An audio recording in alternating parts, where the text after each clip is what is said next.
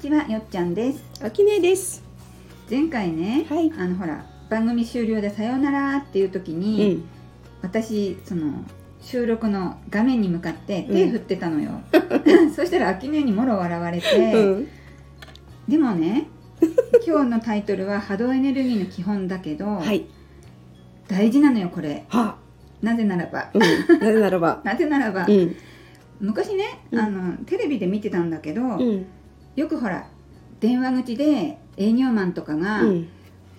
顧客に対して謝る場面ってあるじゃない、うん。でそういう時に、うん。申し訳ございませんでした」っていう時にね、うん。椅子にふんぞり返ってうん。あの言葉だけ「ああどうもすみませんでした」っていうのと、うん。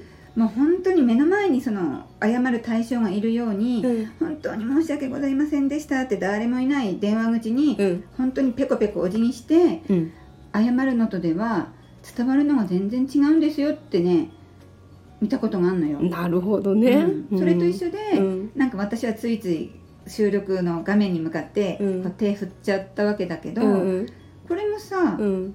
波動エネルギーじゃない？そうだね。もしかしたら聞いてくださってる方も手振ってるかもしれないし。うんうん。手振ってること自体も波動エネルギーだよねそうだね。でほら「申し訳ございません」ってこうふんぞり返ってるのもふんぞり返ってる波動エネルギーだうし、ん。もう真剣に心の底から申し訳ありませんってこう自然に頭が下がっちゃうと思うんだけど、うん。それも波動エネルギーだよねそうだね。使ってるんだね、うん普通に、ね。もう無意識にうん無意識にね。使ってるってことだうし、ん。伝わっちゃうってことだよね、ううんん。相手がほら見てようがうん。見てなくたっうて、ん。もう本当に頭下げに下げてごめんなさいって謝罪されると、うん。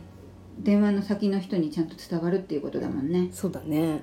私があの手越くんのコンサートのライブを見ながら手振ってるのも一緒、一緒じゃない？だからほら何万人っていうファンが心の底から愛してるよっていう気持ちで手が振るとうんそのほら手越くんにも5万人分の愛が伝わって元気になって歌が上手くなってうん。パワフルになってっていうその好循環なんじゃないの？すごいね。うん。うん、だってね大嫌いっていう気持ちでうん。手振られたら、うん、その大嫌いの波動がきっと手越くんに伝わるよね。そうか。昔ねあの選挙カーみたいなちょっと大きく騒いでる車に向かって、若い男性がさ手振ってたの、うん。わすごいなと思って、うん。よく聞いたら「うるせえぞバカ野郎」って叫びながら手振ってたの笑顔で。え。ー、じゃあそれはどっちの波動エネルギーが伝わるんだろうでねちょっと面白かった。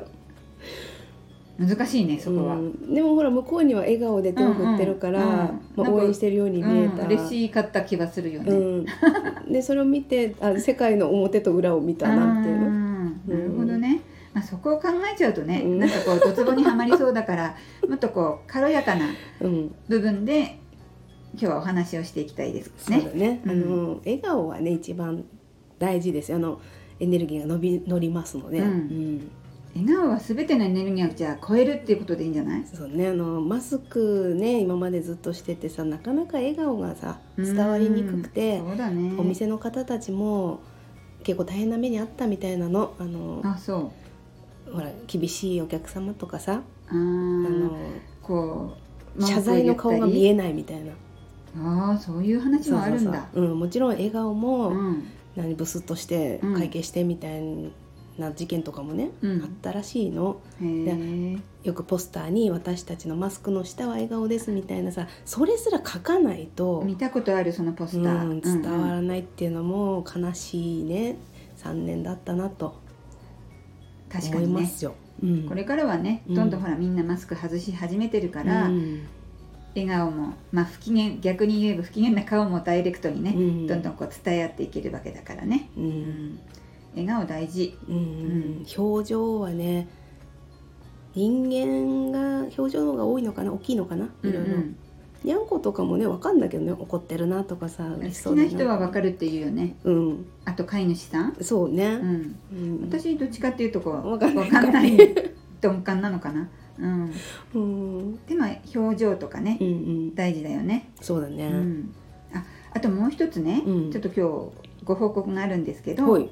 いくつか前の,、うん。あの番チャンネルで、うん。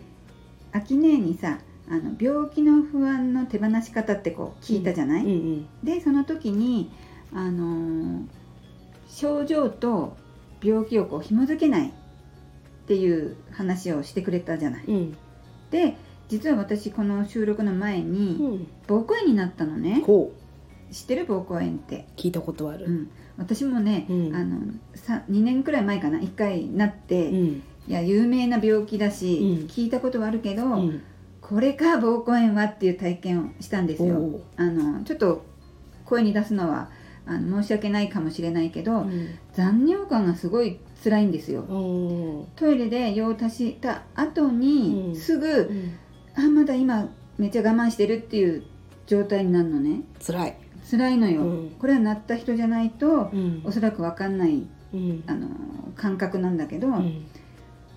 朝からねちょっとその膀胱炎の症状があってうん。トイレに行ったら血尿だったのね、で午前中にまあ3回ぐらいちょっとやばいと思ったから我慢しないで行くようにしてたら3回ぐらい血尿がこうすごい出たわけ。でその日日曜日だったのうね、ん。病院行けないうし、ん。で次の日はちょっと月曜日外せない用事があって絶対病院行けないなっていう状況だったので、うんアキネがほら紐付けないって言ってたから、うん。考えないようにしたのね、うん。これは膀胱炎っぽいけどうん。膀胱炎じゃないじゃないみたいなね、うん。少しでも嫌だなとか辛いなとか膀胱炎だなっていう考えが頭に浮かんだらひたすらこう考えないようにしたんだよね。うん。紐付けないぞって自分で決めて、うん。そしたらねどんどんこう感覚が良くなってきて夕方には血尿も出ないしその残尿感もなくなってあれ？何だったんだろうっていうぐらいうん。通常の自分の体に戻ったんだよね。おーすごいね。